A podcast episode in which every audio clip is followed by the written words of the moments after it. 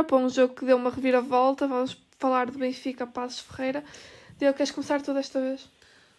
Começo, digo que foi um, um bom jogo de futebol, mas vimos um Benfica com um futebol como já nos tem habituado esta época. Um futebol muito, muito lento, sem ideias, desapoiado, uh, muitos jogadores fora dela, como disse Jorge Jesus, uh, um Pizzi e um Weigl completamente horríveis. Mas há um, há um ponto que começa a ser comum. O Benfica sempre que apanha uma equipa mais competente já tem dificuldades. Apanha um Lech Poznan, um Rio Ave incapaz, uh, uma equipa desse gabarito, o Benfica passeia à vontade.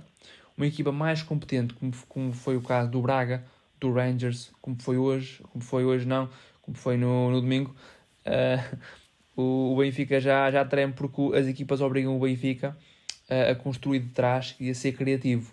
E o Benfica de criatividade tem zero, porque o Benfica é uma equipa que ou tem espaço para a transição, para a velocidade de Cebolinha, de Rafa, de, principalmente de Darwin Nunes, ou o Benfica é completamente anulado porque o meio-campo do Benfica é muito fraco em comparação com a outra equipa. Não é que seja fraco, mas os dois médios não se complementam. Uns são muito bons em umas coisas, outros são bons noutras.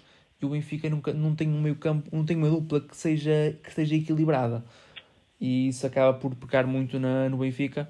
E eu acho muito que esta maneira de jogar do Benfica duvido muito que melhore até janeiro porque eu olho para Jorge Jesus no banco e as reações que ele me dá, tanto nas conferências e como no, nos jogos, é que ele está claramente insatisfeito com o plantel que tem e ele tem uma ideia de jogo na cabeça dele que com estes intérpretes não vai lá nenhum e eu adivinho-se que em janeiro vão haver muitas mudanças.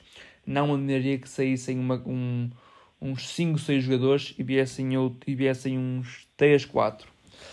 Quanto ao Passos, o Passos mudou muito mudou muito, tendo em conta o que foi o passo Ferreira das últimas épocas e principalmente o futebol de Pepa. Pepa hoje joga mais para ganhar e não tanto para o empate. É um treinador que eu não gosto, mas que me tem surpreendido muito eh, e queria destacar o regresso ao grande nível, não hoje, não, não no, no domingo, mas um, ehm, de, de Stefano Eustáquio, que esta época tem voltado a grande destaque depois de uma grande época no Chaves e de ser lesionado gravemente no México. Oleg, craque, grande defesa esquerda que está aqui no Passo Ferreira e que as grandes equipas deviam estar de olho neste no da Moldávia. Uh, Pepa optou por Maracás para, para, para anular Darwin Nunes por ser um defesa central muito, muito rápido, em vez de Marco Baixinho, e resultou.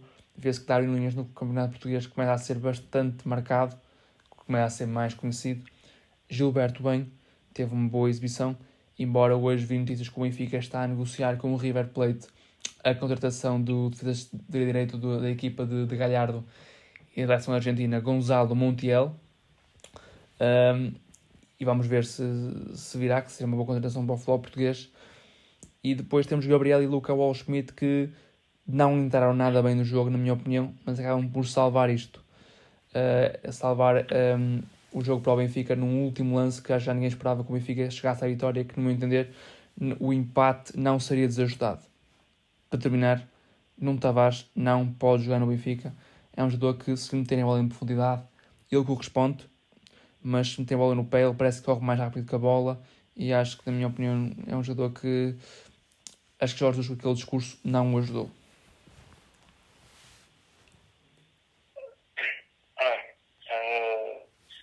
a parte do Benfica dizer que talvez tenham sido os piores jogos esta temporada, é, tirando, tirando os jogos do, contra o, contra o Boa Vista e contra o Braga, onde toda a gente sabe bem o resultado e a maneira como a equipa jogou.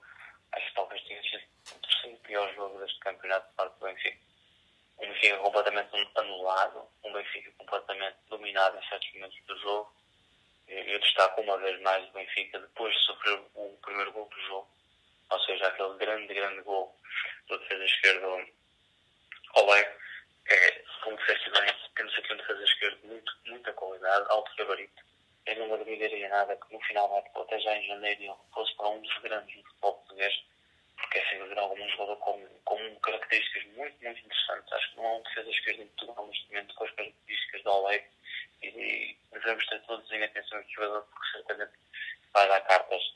Mas estava eu a dizer, o, o Passo Ferreira marca e o Benfica desliga-se completamente do jogo e nesses momentos a seguir o Passo Ferreira poderia ter perfeitamente chegado ao 2-0. Uh, ser principalmente do Douglas Tank, este jogador, peço desculpa pelo que dizer, não é de maneira alguma ofensivo, ou não quero soar de maneira ofensiva, uh, mas este jogador é um, é um bicharoco, é um autêntico tanque, como diz o nome dele. Que jogador incrível a segurar a bola, é um jogador muito forte fisicamente. Ou também Vertonghen, devem ter tido pesadelos com Douglas Tank. E o Benfica foi abaixo. O Benfica foi abaixo, lá se reencontrou, lá conseguiu fazer o gol numa jogada bonita. 3 de 4 toques simples. Chegava à baliza Rafa de primeira finaliza 1 um, 1 um, e parecia aí sim, ok, o Benfica vai, vai embandeirar, como costumam fazer as equipes de Jorge Jesus e vai, vai conseguir a carreira volta. Aconteceu precisamente o oposto. O Benfica baixou outra vez de intensidade, o Passos de Ferreira voltou a dominar a posse de bola em certos momentos do jogo, apesar de estatisticamente a posse de bola dar 70 para o Benfica e 30 para o Passos de Ferreira. Para mim, posse de vê-se muito a nível de chave do jogo. E naqueles instantes a seguir ao do Benfica, o Passos de Ferreira fez mais com a bola do que o Benfica fez. E destaca aqui Bruno Costa. Bruno Costa na equipa de Passos de Ferreira tem um papel muito interessante e muito preponderante na estratégia de Pepa. Como o Diogo disse, eu concordo totalmente, Pepa é um treinador que não me agrada muito, mas neste momento temos que tirar o chapéu ao, ao Pepa porque o Passos de Ferreira é das equipas que melhor futebol pratica em Portugal neste momento e isso deve-se muito ao seu treinador. Uh, para terminar, para não alongar muito mais, o jogo mencionou o Pizzi, mencionou o Weigl. Eu não concordo tanto com o Weigl. Eu acho que o Weigl está, está num ponto de situação parecida ao do Otamendi. Uh, faz um erro individual, pode ou não prejudicar a sua equipa, mas cometendo esse erro, está completamente queimado. Não cometendo esse erro, os benfiquistas poderão dizer, ah, não fez mais que a sua obrigação. E acho que o Benfica, em termos dos seus centrais deste jogo, com o passo foi, não estiveram mal. Eu acho que o grande problema do Benfica foi tentar ter posse de bola e sobre isso um passo em condições. Assistiu-se muito a isto nas equipas do Benfica. Vários jogadores não foram capazes de fazer o único passo em condições. E vai numa equipa de profissionais de futebol, não sabe fazer um passe, alguma coisa está mal. O Diogo disse bem, para terminar, com, vou concordar com o que ele disse, Jorge Jesus não deve estar muito contente com este tipo de plantel.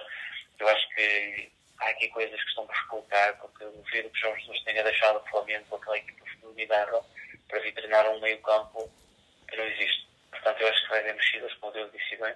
Não sei se serão tantos como o Diogo disse, mas acredito que pelo menos dois jogadores-chave para ser titulares imediatos no meio campo do Benfica vão chegar. Fala-se de Guilherme Carvalho, seria interessante ver Guilherme Carvalho do Benfica. Eu não acredito nessa possibilidade, mas cá estaremos para, para analisar no futuro.